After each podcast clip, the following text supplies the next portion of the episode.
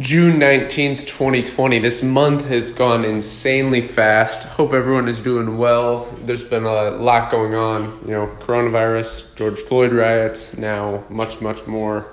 And, uh, you know, we have this looming election coming on in, the, in November with uh, Joe Biden and Donald Trump. And those are our really best candidates, I guess. That's the best we could come up with is those, uh, those two. So, Today, we're really just going to be discussing a few things here at the Modern Academy, as well as just checking in and some topical things. So, later on today, we will be discussing um, Bret Weinstein and Joe Rogan. Absolutely fascinating conversation I had. Bret is Eric Weinstein's brother. They're two brilliant, brilliant, um, really. Uh, Eric is a mathematician, Bret is more of a biologist, and uh, both of them have taught at universities. Bret much more formally as a professor.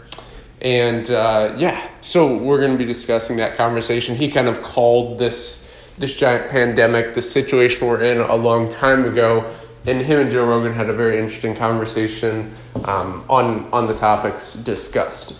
So the other thing uh, is yesterday. I would highly recommend you check out this episode. We recorded on Genghis Khan and the Mongolian culture. You know, nomadic people in uh, Mongolia, led by Genghis Khan in 1200, um, in the year 1200.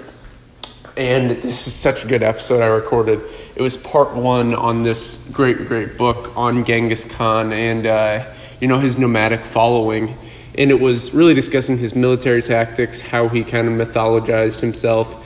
And then uh, later on today, we will, either today or tomorrow, we'll be recording the part two and that will be on basically the second half of his reign as um, Khan.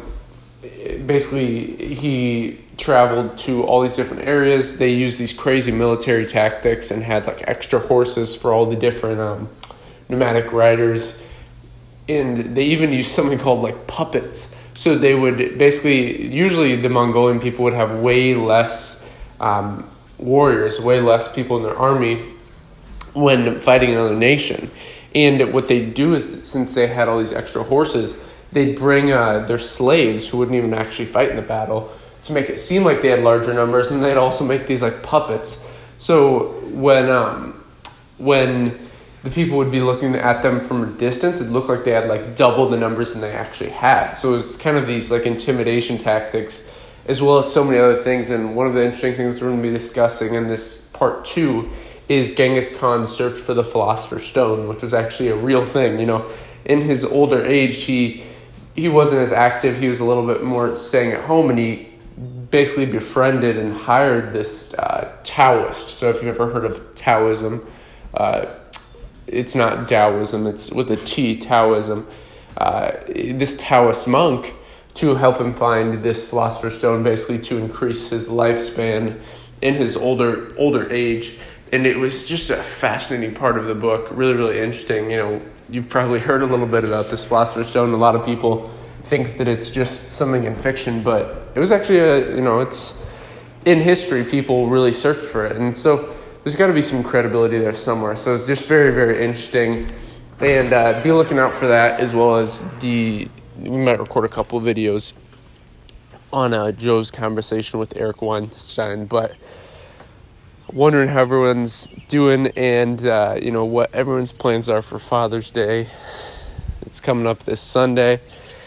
I always enjoy spending time with my dad. Probably will do some uh, fishing and some stuff outdoors. So, the next book we're going to be discussing after uh, this Mongolian book is we'll do a little bit of like philosophy things in between, but Steven Johnson, where good ideas come from. So the, that's the natural history of innovation. We've talked a little bit about this. Basically, what most people lack when they're trying to find good ideas is these reference points, these reference experiences, where, you know, if, if you've only lived in the same place your whole life, you don't really read new books, you just hang out with the same people, your reference points are very limited.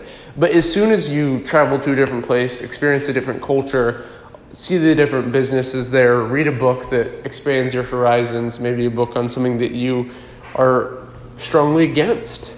It expands your horizons, and that's really what Steven Johnson talks about in this book. So highly recommend you picking that up and potentially reading along with us. We'll be recording lessons on that for uh, the rest of June. So thank you very much for listening. If you enjoyed this episode, please leave us a review and subscribe. And until next time.